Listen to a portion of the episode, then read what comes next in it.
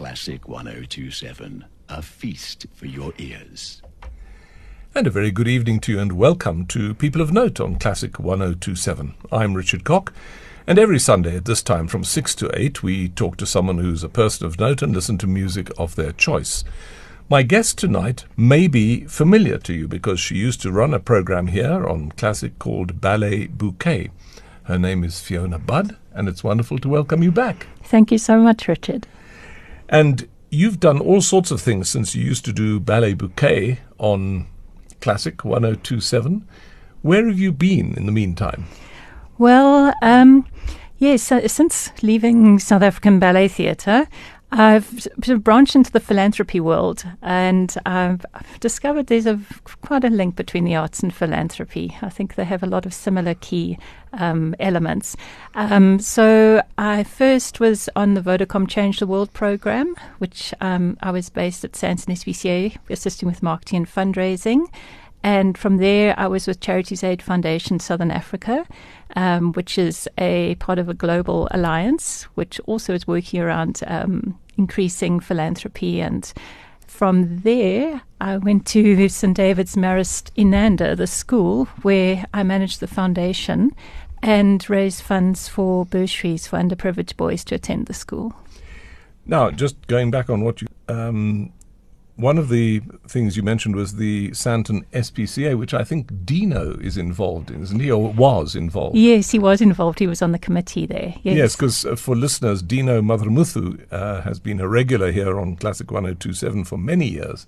And I think, wasn't he the chairman eventually too, I think? Yes, of, I think. Of uh, Sandton SPCA. So there's a strong link uh, with Classic 1027. Definitely. And do you find that in South Africa, philanthropy is quite big and generous? It is. And I think what people underestimate about South Africa is how much informal giving and philanthropy is going on. Because overseas, they tend to measure things in terms of formal programs um, and foundations. But I think, and from my experience, South Africa's got one of the most giving communities in the world. Um, and Charities Aid, Charities Aid Foundation in the UK have just released their new giving report and they had put in place different um, metrics for measuring the South African giving space because they realized they hadn't been using the correct ones before. And South Africa is now way up there. Well, because uh, when you think of it, there's sort of philanthropy almost at every parking place in South Africa. Definitely. And at every traffic light. Absolutely. Yeah. Yeah. And I guess all of that adds up it, over time. It does. I mean, my, one of my favorite sayings, which kind of I, I go by as it was said by Theodore Roosevelt, and he said, Do what you can where you are with what you have. And if each of us is doing that, that adds up to an incredible whole. Yeah, it certainly does. Your first choice of music is from Samson and Delilah. It's a slightly different arrangement of Mon Coeur, which is the famous aria which Delilah sings to Samson. I think she it almost feels in this aria as though she really is in love with him, but she's about to cut off his hair and betray him. Uh, this is a version, the music's by Camille Saint-Saëns. This is a version featuring Rocco de Villiers. Beautiful music by Camille Saint-Saëns, Mon Coeur from the uh, opera Samson and Delilah, and it featured Rocco de Villiers on piano. The choice of Fiona Budd, who's my guest in People of Note. Fiona, you also mentioned um, a sort of international network of philanthropy. Are we linked in? I mean, obviously you are, but are we in South Africa generally linked into that worldwide philanthropic community? I think it depends where you're based. I think, you know, in the main centres, people are starting to become linked in there. Um, you know, the landscape changed a lot also because formerly there was a lot of aid, you could say, and philanthropy coming into South Africa. But as South Africa has has stabilized, and um, you know the overseas foundations have said, no, well, you know, you're on your own feet now. Um, they've sort of pulled out a bit. So people, I think the, the, the landscape here is is having to redefine itself and find ways of being more taking its standing in its own sort of power, you could say. And and looking for philanthropy from South Africans rather than from abroad. Absolutely, yeah. yes. Because the big foundations like the Bill and Melinda Gates Foundation, the Mellon Foundation, the Kellogg's, um, I guess over time have poured quite a lot of money into South Africa one way and another. They and probably many other foundations as well. Yes, they certainly have, and and and also you know like USAID, um, but they you know they're wishing to focus their attentions in other areas that are of more need. Yeah. Yeah, and I noticed recently when uh, the the um, floods happened in Mozambique that uh, Patrice Motsepe. Motsepe was very involved in giving money there. So Mm. it's good that South African money is now being spread around Southern Africa as well. Absolutely, the homegrown philanthropists. Yes. Yeah, because to be fair, I think there are still a lot of wealthy people who can be philanthropic here in South Africa, and as you said earlier, they are. Yes. And I think a lot of it, it is, it's an evolution and an understanding. Um, I, I was fortunate to be able to go to lo- last October to the International Fundraising Congress in Holland. Um, this is a sort of incredible gathering of a thousand change makers from around the world once a year. And to be able to tap into something like that and actually to realize how much commonality we have. It's just our um, experience, what we're working with is just, um, you know, it'll have the kind of tweaks according to where we're situated. But just to be in that kind of gathering with that number of people, very inspiring, very um, re energizing. and yes, and just makes you, yes, very hopeful. Yeah, and even in countries which are apparently quite well off, there's still a lot of giving needed in order to help the people who need help. Absolutely. Yeah. I mean, a, a country like the UK, which you'd think, you know, they've got their, their state systems take care of people. I mean, homelessness is a big problem there. And growing, Yes. which is the most bizarre thing. Yes. Growing. Uh, I've just been chatting this uh, over Christmas to some people who've been in England. Apparently, the homeless problem is really serious now. Yes, Yeah. and I, and I, I mean I was there just for a few days because I managed the um, St David's UK Trust, which is a tiny trust there, and, and you would just see it around on the streets, you know, things you maybe hadn't seen before. We'll hear your next choice, and then I want to hear about the St. David's community. And I, I'm sure this is true of many schools around South Africa as their alumni move away from South Africa, as people do these days. The world is very open to people to move around. How they keep in touch with the school and keep funds coming. But here's your next choice. This is The Lord of the Dance, the famous Lord of the Dance by Ronan Hardiman. Uh, Michael Flatley was it who did all that Irish dancing? Has that sort of gone out of fashion now? a Um, bit. I think it may be a bit. Yeah. It's still it's still popular, but yes, you don't see it before like you used to. Those well, big uh, shows that travel Yes, around. I mean he started with River Dance, I think, and then became, and then there was Lord of the Dance. Um, yes, and then Spirit of the Dance was another one. it was so- a sort of fashion. It was a fashion, but Yeah. oh, I love Irish dancing. I mean, it's just, it's so, like your feet just start going as soon Yeah, as you hear that music. Yeah, yeah. Where do the Budds come from? The Budds on my dad's side come from England, Yeah, and on my mum's side, we were all, well, Zimbabwean, yeah. but always had a, um, a strong arts, uh, informal arts, you could say, um, talent. I mean, my grandfather was a very good pianist and organist. And he was, um, the bishop wanted to send him up to London to train to be a cathedral organist.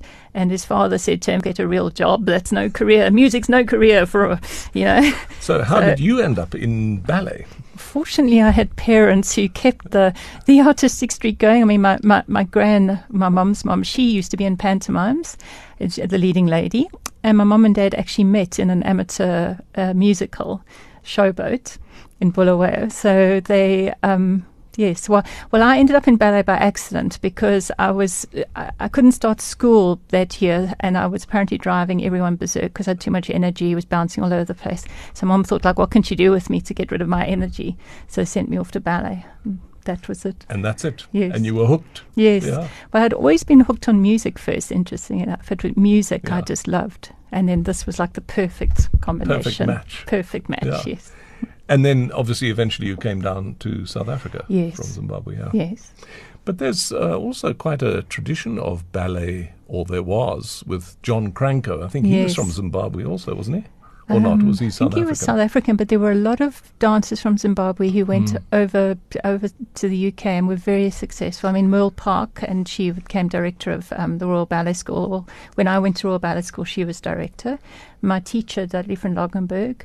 There were, there were many dancers from yeah from the from so Zimbabwe. somebody and- was driving something in Zimbabwe. Yes, Yeah. yes. and and South Africa as well. Yeah. South Africa's always had great. Great talent. Talent, yes. Yeah.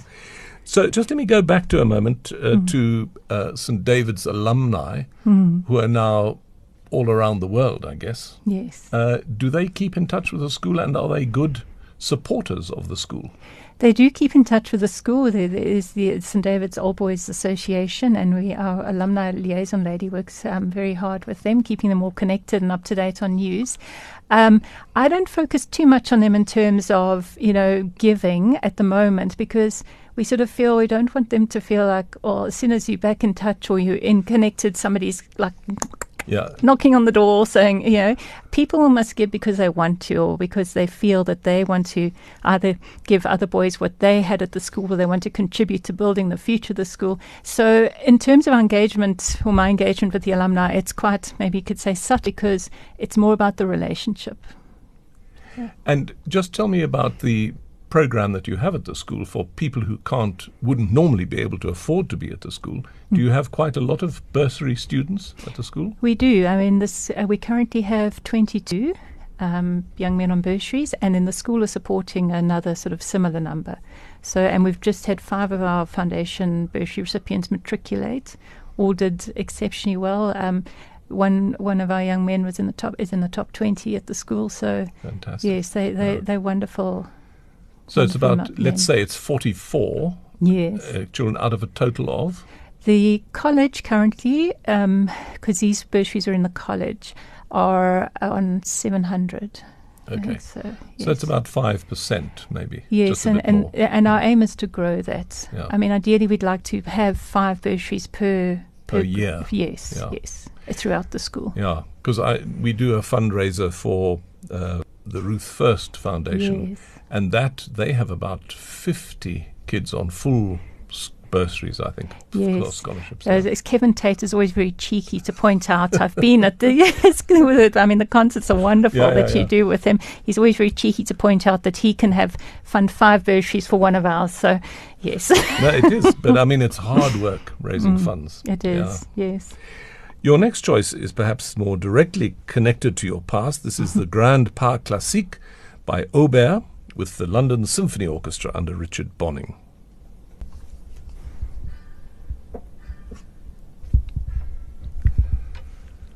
That was the Grand Pas Classique by Auber, the London Symphony Orchestra conducted by Richard Bonynge, the choice of Fiona Budd, who's my guest in People of Note tonight. Now, Fiona, one of your other things that you do, uh, because you still keep up with with your dance and ballet in one way or another. I do. Have you started dance classes at St David's?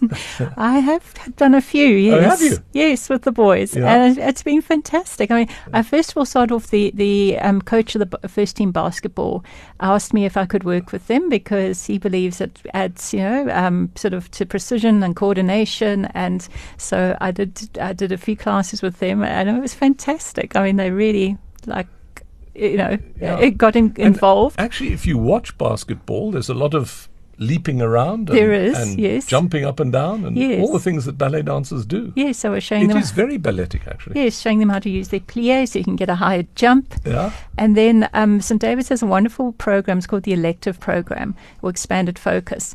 And the idea is to expose the boys to things they ordinarily wouldn't come into contact with or try, or maybe, you know, they wouldn't even think about doing.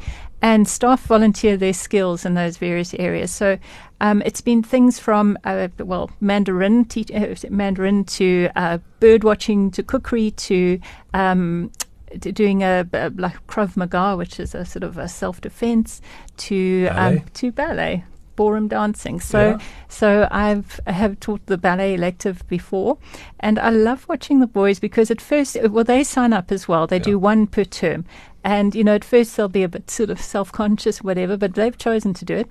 And then you just see that it somehow it captures something. They, I think the, the mechanics of it really interest them, and it captures their attention in that way that they think, "Wow, it looks easy, but how do you make this all fit together? How do you make it all work?"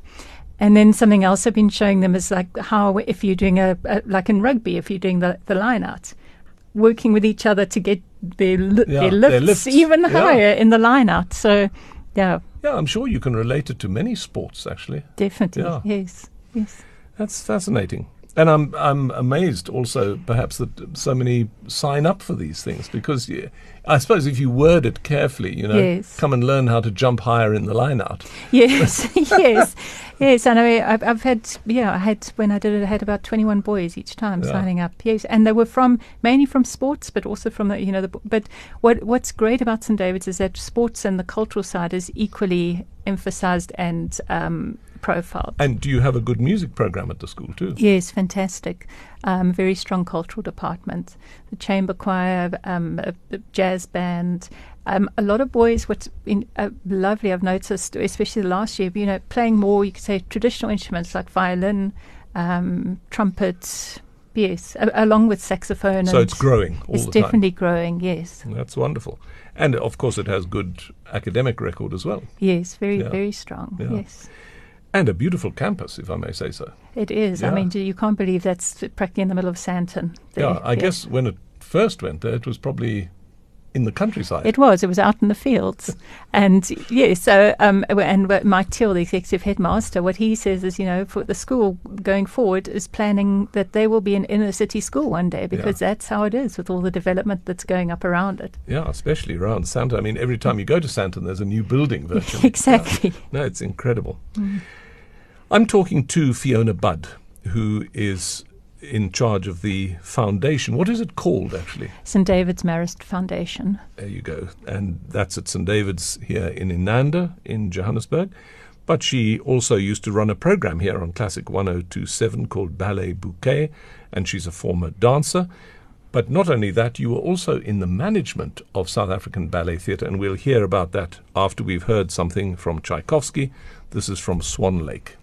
That was the finale of Act One of Swan Lake by Tchaikovsky, played by the Philharmonia Orchestra under John Lanchbery, the choice of Fiona Budd, who's my guest in People of Note. And welcome back to People of Note. I'm Richard Cock, and this program is broadcast every Sunday from 6 to 8. Tonight I'm talking to Fiona Budd, who comes from the ballet world but is now in the philanthropy field.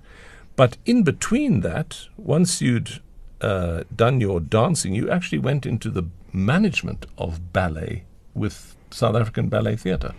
Yes, well, six of us founded the company in 2001, and that was a real, you could say, baptism by fire. All we knew is that ballet could could not die; it had to carry on. I mean, um, pacts, everything had been um, had closed there, um, so we literally jumped in the deep end. Um, yes, learnt on the hoof, and um, yes, so, so it was about in 2006. Um, I took over on the uh, on the full management side. I just it felt it, it was too difficult trying to do both, trying to keep up a full ba- ballet career and the management side, and especially when you're trying to find uh, find funds and it, yeah, Yeah. it was a big But but it's interesting how one develops these skills when you have to. absolutely, and I think it's the best way to learn. Yeah. I mean, I yeah, I, I, so it's so valuable what I've learned. Yeah. And also, I mean, it's now that you're in a different job, you can also use those skills to teach other people how to develop their own skills in fields which maybe they didn't realize they were interested. Definitely, and I love doing that. I love helping people wherever I can in that way because um, I, I really dislike the f- thought of anyone having to reinvent the wheel. I feel if I've been through it and I know I can give you some pointers, I'd rather that you don't have to go and do that and trip and whatever, rather that you can go on to the next point and get things happening quicker. And this meeting, there were a thousand people. Are there lots of people like you who've ended up doing this when they were doing something else? They are actually, um, and what's interesting, I was in one session where you know they uh, they asked me what I you know where, what I'd done. I said, well, I'm, yes, I'm a pre- former ballet dancer, and they said that there's actually a high um, uh, prevalence of former ballet dancers in the fundraising sector. So I'm not quite sure. Well, uh, yeah. That's it's an interesting point because ballet dancers' careers are not actually so long, and this is maybe something our listeners don't realize: is when you're a ballet dancer, how long from when you st- when do you start going on the stage? When you're about sixteen or 17, 18? with a professional company or with yes. um, I suppose generally one South Africa would be about 18. 18. Yes. But then by in your thirties, your career is coming near the end. Definitely, and and also, and, and that's if you've been fortunate, you haven't had a major injury that's kind of put you out. So yes, So, and injury is a big thing in ballet. it is a big thing. Yeah. Um, and yes, I mean, uh, the retirement age of a ballet dancer, well, uh, in France at the moment, the Paris Opera ballet dancers are on strike. They've they've um, thrown down their tutus. Oh, because of the retirement age, age. yeah. Because there's a um, it- it's been in place since Louis the Sun King, um, 350 years, that they could retire when they got to 42, which is quite a age, but then they'd be taken care of. But Yes. you know, you kind of need that. You've given your whole life to this art form, and you pretty much haven't had time to develop anything else. So, so, so what they're saying is either well, keep it in place, but also have some kind of dancers resettlement scheme where they can retrain in something else. Like Um, philanthropy. Ex- well, exactly, yes. if, if they haven't learnt it on the hoof along Yeah. the way. So they were they going to be subject to this 64 or 66 or whatever it was? yeah, too? I'm not sure if it's, it was that or it was just going to be done away with. Yeah, you yeah, leave yeah. and that's it. Yeah. Yeah. So you can imagine a 60 year old dancer. Although there Well- are parts for older people in ballet always. They definitely are, and that's what I mean. That's what I've also loved doing is, is doing some of the more the character and acting roles. So Carabosse. yeah, Yes. I love Carabosse and, and Lady Capulet and Romeo Yeah. and Juliet. So yes, Yeah. Well, yeah, so for listeners, uh, it is a short shelf life as a ballet dancer because of injury and just the sheer physicality of it. Uh, you just can't keep it up for all that long. And one of your favorite pieces, you mentioned this earlier, was Glowworm Idyll by Yes. Paul Lincke. And uh, Don McRobert, who was chairman of your ballet um, the board. the yes. board. Uh, it's one of his favorites too. So if you're listening, Don, then this is for you and for Fiona. Glowworm Idyll. That was the Glowworm Idyll by Paul Lincke, played by the new London Orchestra under Ronald Corp. Is that something that's danced also? Well, I choreographed a piece to it for South African Ballet Theatre. So, so yes, but Anna, it was actually a piece that Anna Pavlova first danced to. I think so. I think she was quite well known for performing to Yeah. that. Yes. So that's another of your skills is choreography. Mm. Well, I've always with music, I've always seen steps. As soon as I hear a piece of music, I straight away see steps or a full ballet.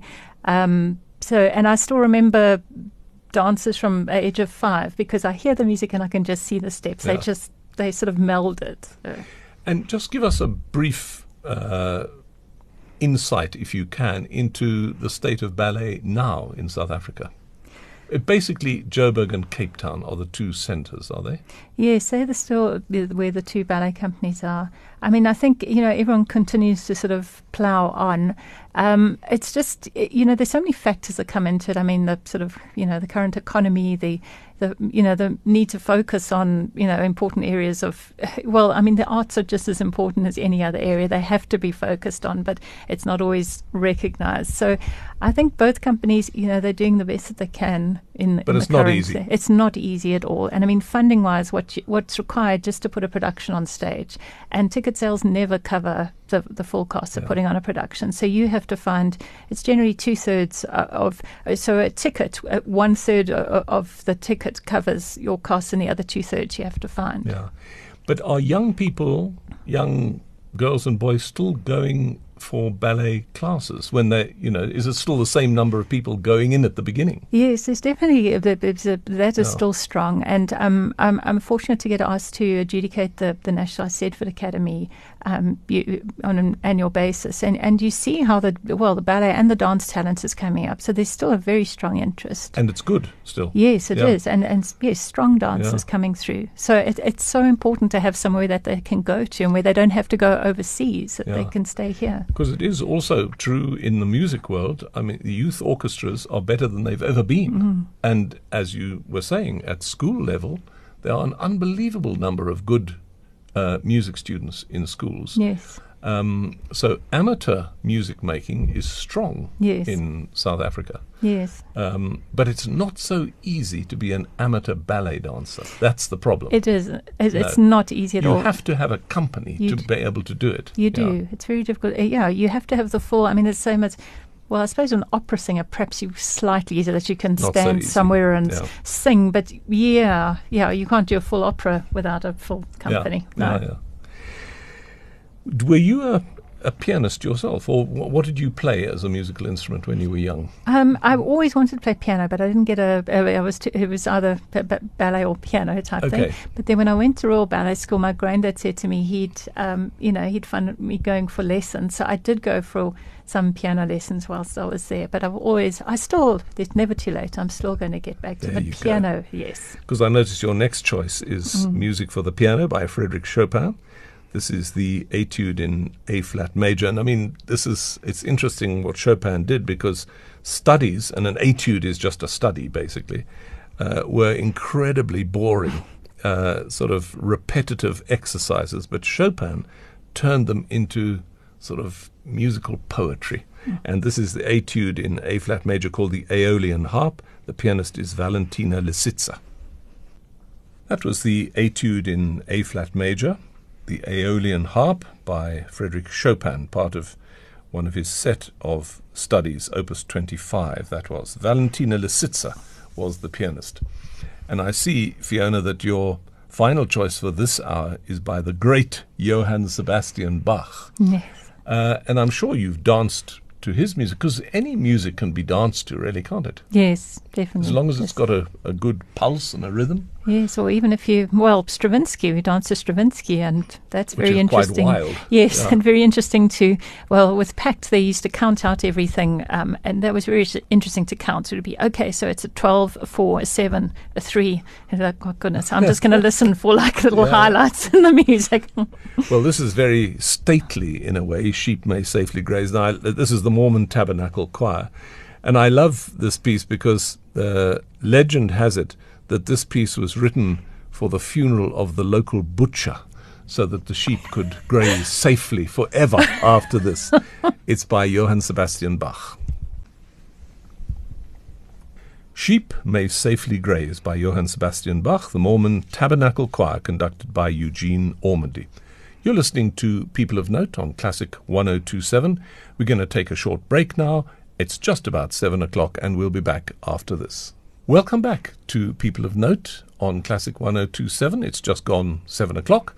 I'm Richard Cock, and as always on a Sunday evening, we have People of Note from 6 to 8. My guest tonight is Fiona Budd, who is uh, a former ballet dancer and a former broadcaster here on Classic 1027. She had a program called Ballet Bouquet, and she now runs the St. David's Marist Foundation, raising funds for people who couldn't otherwise afford to go to St. David's School. But she's doing much more than that, of course. And one of the things that you're doing, I guess, on your own account now, is hugging trees. uh, and trees have been sort of in the news because of all the fires in Australia. It's unbelievable to see those pictures of huge forests just being eaten up by fire. No, it's just terrible. And I mean, and then with the Amazon before that, yes. Yeah. But you're doing something else with trees. Tell us about that. Yes, it's something that I started sort of um, last year. Um, it's called Tree Bar, and bar as in not the wine bar type, the, the ballet bar. yes. And I just thought, you know, I love trees, and And you know, love ballet. and I love ballet, and I love being outdoors as well. And we so often we don't get much time to connect with nature, especially living in if we're living in the city. So it just sort of came to me that if you what if you use the tree as your bar, your ballet bar, and your partner.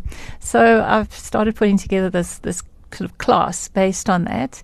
And we've been doing it um, sort of on a Sunday morning at Emmarentia Botanical Gardens and also out at um, the Woodland Spa in Muldersdrift. And it's just a lovely sort of, it's very, um, it's a mixture of, you know, you do, you, it's exercise, but you're also sort of connecting with nature. Um, and you know the pe- people who've come along to do the class say they they just find it very they feel very relaxed afterwards. So you really do hug a tree. You do hug a tree. That is part of it. You connect with nature. Connect with nature. Yes. So so I've got a group on Facebook which people can join if they want to. to, to it's called Tree Tree Bar or Tree Ballet Bar. Okay, And- just just give us those details. Tree, Tree Ballet Bar. So it's all one word. all one word, and it's Yes. B A R R E. Yes, and uh, and Joburg. So it's currently it's in Yeah. Joburg that we're doing this. Well, there you are. It's a, another career for you in the future. yes. Uh, and that bar, under Mm. normal circumstances, B A R R E, is the rail that you have in your rehearsal room at ballet. Yes, right? it's the wooden or metal rail that you have Yeah. against the wall. That you, st- I mean, every ballet dancer starts off the class, whether you're a beginner or a professional, at the bar doing the warm up exercises and building towards what you're going to do in the center. And it's also to teach you to, to work with a partner in a way. So that's why you're often being told not to hang on the bar because you can't be hanging on your partner well, as a girl. Know, for, for the guys, it's different. Well, they, they ex- except you can. You do get things where there's two guys doing a sort of like a de deux together. So it's all part of the training. Yeah. So uh, you think this is going to take off now? Well, it sounds though it is already. Yes, I hope so. I Yeah. think that I just really want people to experience kind of the joy of the joy of ballet and the joy of nature. And I mean, a, a tree is a very stable partner. They won't just run off and leave you. and this is and it's obviously something that that interests you and it mm. combines various different sort of categories of things. Yes. So it's a fun way to keep fit as well. It is, and we've had um, um, some people bring along their the young ones as well, little ones. So a young boy of five, he's come along, and he, he said to me, he, he said his day was so much better after it. There we go. Fantastic. And so it's variations on a theme, really, of the bar, B A R R E. And we're going to have something of that now. This is Variations on a Theme by Haydn, or it's one of the variations by Johannes Brahms with the Budapest Festival Orchestra. That was music by Johannes Brahms, part of the Variations on a Theme by Haydn, the Budapest Festival Orchestra under Ivan Fischer, the choice of Fiona Budd, who's my guest in People of Note, and we were talking about her Tree Ballet Bar. That's the website that you can go to, Tree Ballet Bar, or is it the Facebook It's site? a Facebook Facebook group, site. yes. Tree Ballet Bar. And if you want to join that, then just go to the Facebook site and sign up or whatever yes, you do. yes, and I will keep everyone posted there. There you go. So that could be quite exciting. Hmm. But obviously, that's just a, a sort of hobby for you because hmm. your main job is at St. David's. And you've been there how long now? I've just had my fifth birthday.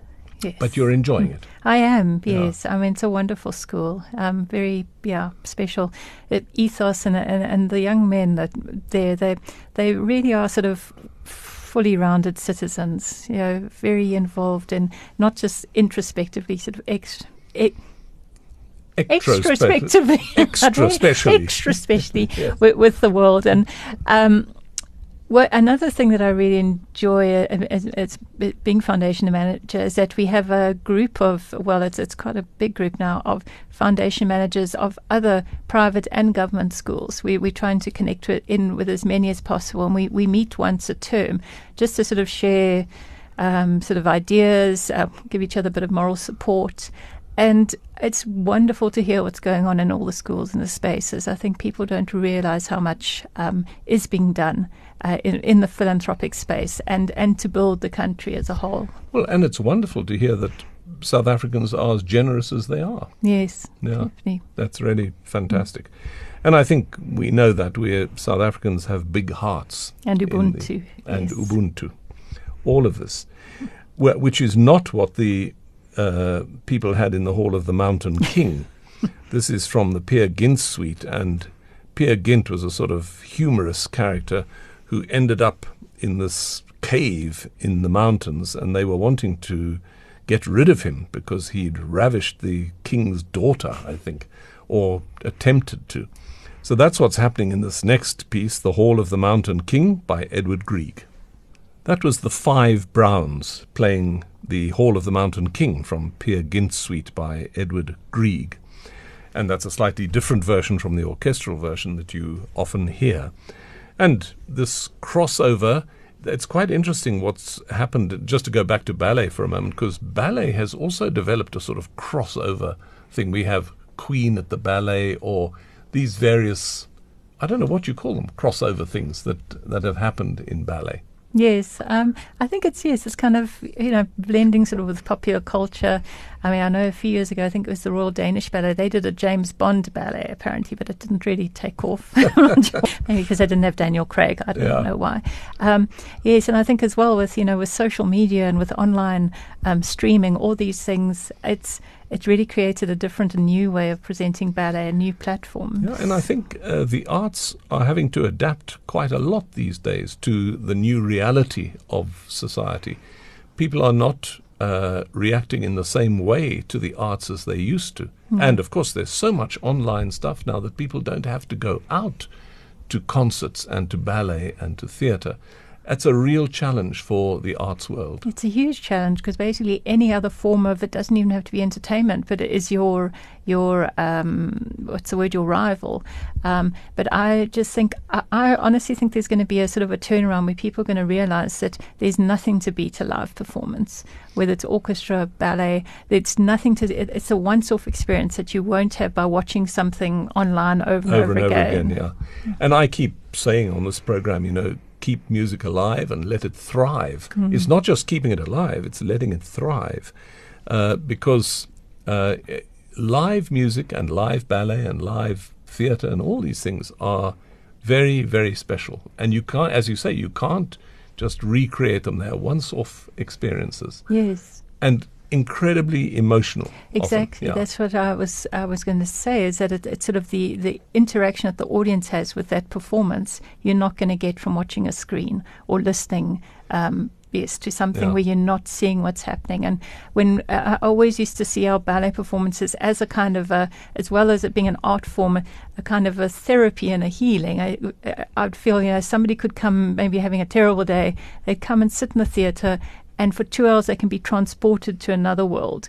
Um, either where they can forget what they're going through, or maybe it almost helps them work through what they're going for because they're seeing it depicted in a um, you know a different way before them. So I think it's, there's no nothing to replace live performance. when you were a ballet performer, did you feel this interaction with the audience too? Definitely, Yeah. I, I, that's what I loved. You could feel the energy of the audience, and what was so interesting was you, you'd know there were a thousand people in the audience, but it didn't feel like a thousand individuals. There was a definite energy each night, and it would be different according to. And it's very interesting this collective energy that w- would change every night. And some nights the audience would be so quiet, and you'd think, "Oh goodness, they're hating it. We must be so bad." And get to the end, and they go wild. Yeah. And other nights they'd be very responsive. I, I think, actually, and I've said this before on air, that there's a, a subject of a thesis in this, a doctoral thesis about audience reaction to things and how the performers on stage feed off that energy. I think it's really important. It is, and it's something I miss hugely with Yeah. not being on stage. And I your next choice is uh, Romeo and Juliet by Prokofiev, and this is a different type of ballet, also very athletic, Hmm. uh, vibrant, and and not sort of traditional ballet. Hmm. Um, ha- have you done it ever? Um, well, I've I've danced. I've done a lot of roles. I haven't danced Juliet. I mean, that Yes. would, would have been an incredible role to do. Um, uh, but I performed Lady Capulet, which she that's an amazing role to do. Very intense. You go through all sorts of emotions. There's a very dramatic scene when Tybalt is killed. Um, and what's interesting about, I mean, Prokofiev's music is incredible to dance to. But when it was first presented to the dancers, I think it was of the Bolshoi, they rebelled and said it was undanceable to and refused to. So, so I think he reworked it a little bit, but Yeah. not much. But it really has lasted well, Mm, and it's it's very popular. We're going to hear the dance of the knights, the Montagues and Capulets. This is from Romeo and Juliet by Sergei Prokofiev. Music by Sergei Prokofiev from Romeo and Juliet. That was the dance of the knights, and it was played by the Boston Symphony Orchestra under Seiji Ozawa. It's the choice of Fiona Budd, who's my guest in People of Note, and she works at St. David's Marist Foundation, where she is the. Are you the manager, director? Foundation manager. Foundation manager. Yes. And uh, you went. Were you one of the speakers at this conference that you went to in about philanthropy? I wasn't because this was my first time attending. So um, I was what's called a session leader. There were 20 of us from around the world. So we kind of were the sort of hosts of the ro- rooms, you could say. So we attended the conference sort of in full, but we were kind of liaisons with the speakers as well. So that was a great opportunity as well to have that direct contact with, with the speakers. I'd be interested to know what the sort of worldwide budget of philanthropy is. It must be absolutely gigantic. I think so. I think into the trillions of Yeah. dollars, Isn't I'm that sure. isn't that amazing? It is. It's, that people just give away millions and millions and millions of dollars. Yes, and billions, billions. I sound like Donald Trump. Yeah. Billions and billions. Yes, and it's across, you know, it's across all sort of countries Yeah. and and uh, across all disciplines. Yes. Mm. So some of it's for education, for sport, for feeding. Health. I mean, if you think of the World Health Program, just the the um, the World Food Program, yes, I mean, is billions of dollars just to keep people alive. yes, and research into medical conditions. Yeah, and the the Bill and Melinda Gates with the they they help Mm, malaria. uh, yeah malaria, and they've that's been so successful now. It's almost eradicated, eradicated, in some yeah. places. Yeah, some and that's places, yeah. incredible, and that's the whole point. If you can do that, you can eradicate something that's Yeah. caused a lot of people misery and death. That's incredible. yeah, quite amazing. So it's a real privilege to work in that field, It is. um, and you realize how generous people are. Yes, Yeah. and also it's, very interesting to see how people are kind of adapting to. Because I mean, I think the environment is huge now. That you can see how more and more. You know, at first people were thinking, "Oh, it's just uh, it's you know just one of many causes," but realizing how important it is to be doing something now about environmental issues. And can you imagine uh, with the fires? I mean, we were talking about tree hugging earlier, Mm-hmm. but the fires in Australia. I was just listening uh, a couple of nights ago. There's something like half a billion animals have been destroyed That's by this terrible. fire. It's just, yes. I mean, the numbers are just incredible. yes, And can you imagine all that rehabilitation and people whose houses have gone? there? I mean, the number of people dying is growing all the time too. Mm. yes, yes. So there's going to be a huge need for philanthropy there too, I'm sure, because it's not. Everyone says, you know, the government must do it, but they can't do it all. Yes, and I think that's where it's it's you know people who sort of stand up and step up at times like this can do a lot of good Mm. as well. And I see Chris Hemsworth has donated a, um, a million dollars towards you know towards the Rehabilitation, yeah. and Yeah. Hopefully that'll inspire a lot of people to follow his example. But also, I think that people must realize that it's, you don't have to be doing huge things to make a difference. Um, when I was, when I was um, in the UK in October last year, as we were driving into London in my Uber, um, the uh, classic FM, the British one, was on the radio, and they were doing a, um, a campaign that day where they were asking people to donate just one or two pounds towards um, towards charity, and they'd already raised a million pounds. So Yeah. you know that's what it can do for a collective. Yeah, and it doesn't have to be money only. It can be time, Yes. talents, Yes, uh, love. yes. You know, just sharing the love. giving someone else just a, a hand in a Or a time hug. of need. Yes, Yeah. exactly. Or hugging a tree. Yeah, that's what we need. Now, here comes a famous tarantelle by Louis Moreau Gottschalk, and it's played on two pianos by Michael Linville and Sakiko Ohashi. It's called Célèbre Tarantelle. That was the celebrated Tarantella by Louis Moreau Gottschalk, Michael Linville, and Sakiko Ohashi playing there. And there was something, the Tarantella was supposed to uh, work that if you danced the Tarantella, you could get rid of the spider's poison. I think. Yes, yes. Was there anything in ballet ever to do with that? what being bitten by a spider? Yes. Um, No. I'm just wondering where that thing came from about dancing the Tarantella to get rid of the poison. Yes, I'm not sure from Italy, but Yeah, yeah, yeah. but and um, I don't know if the tarantula and the tar- uh, that's the I'm sure the tarantula. tarantula, yeah.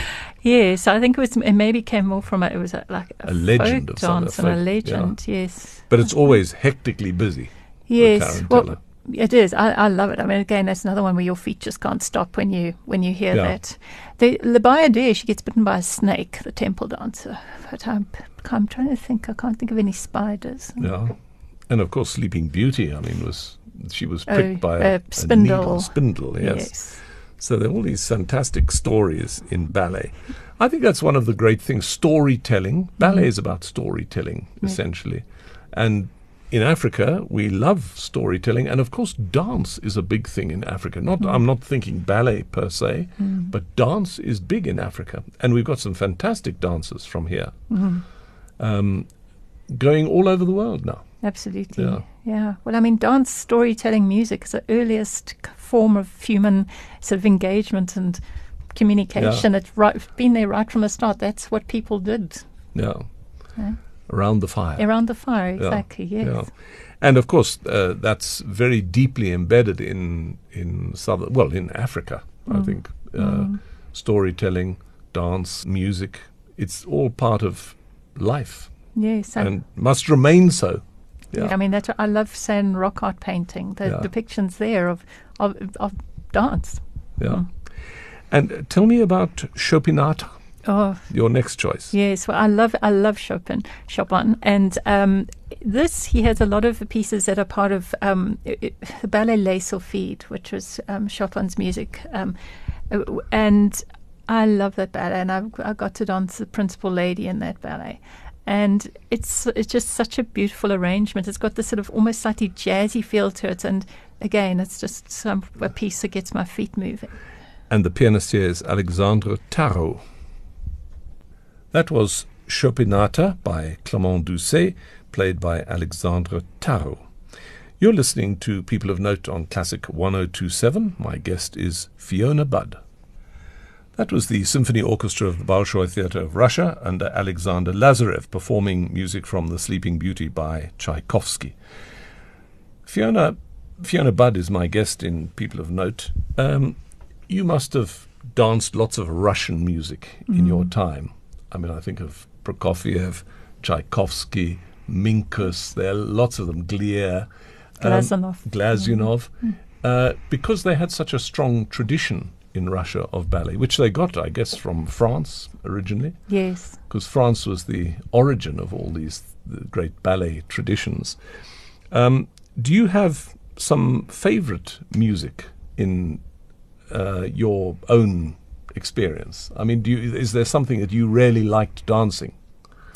Um, it's interesting because oh, it's almost like every ballet we did then sort of was my favorite. Yeah. Um, Giselle, incredible, Adolphe Adam. Yeah. Um, you you could just, you know, and Tchaikovsky, I think, a absolute genius. yeah.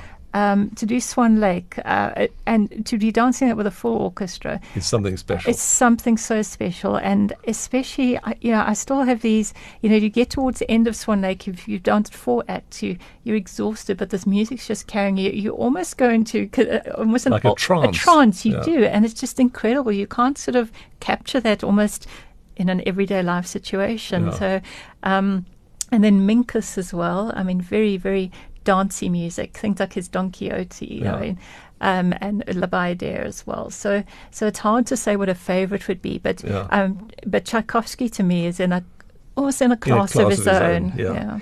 Well, and your your next choice is by Shostakovich, another Russian. Mm-hmm. This is one of his jazz waltzes. That was a waltz by Dmitri Shostakovich. The choice of Fiona Budd, and we've just got about a minute now, Fiona Budd, to wrap up. And I just want to say thank you for coming on the program, talking about what it is that you do now and the importance of philanthropy in all our lives. And it doesn't have to be big, dear listeners. It can be something small you do, uh, you know, on a to a parking attendant or someone at a traffic light, or just giving someone a hug. Just give something of yourself away. I think that's what it's all about, really. Absolutely, and it could be something that you're doing already, perhaps that you just add on to. You know, like we have a, our team St Davids who ride the cycle challenge in support of a bursary fund. You know, so it's Yeah. something that you're doing already. So there you are. Just give something to somebody of yourself. And I think that's really important in society as a whole that we give to each other. And your final choice, Fiona, is uh, featuring someone that you know well. Yes, um, Charles du Plessis, who in our early days of SABT, when we were starting out, he would be one of our class pianists. So, I mean, how lucky were we to have Charles playing for us and dancing to his music? I mean, class was a breeze when you had that kind of that kind of performance happening on the. And this is one of Charles' reworkings of Bach, Bist du bei mir, and it features him with Werner Spies and Hugo Radyn. And we're going to finish with that. So thank you for listening. Thank you f- to Fiona for coming in. And thank you to Mataba Tabachadebe, who's helped us put this program together. We hope you have a great week ahead. And thanks for listening to People of Note. And from all of us here at Classic 1027, we wish you a very good night.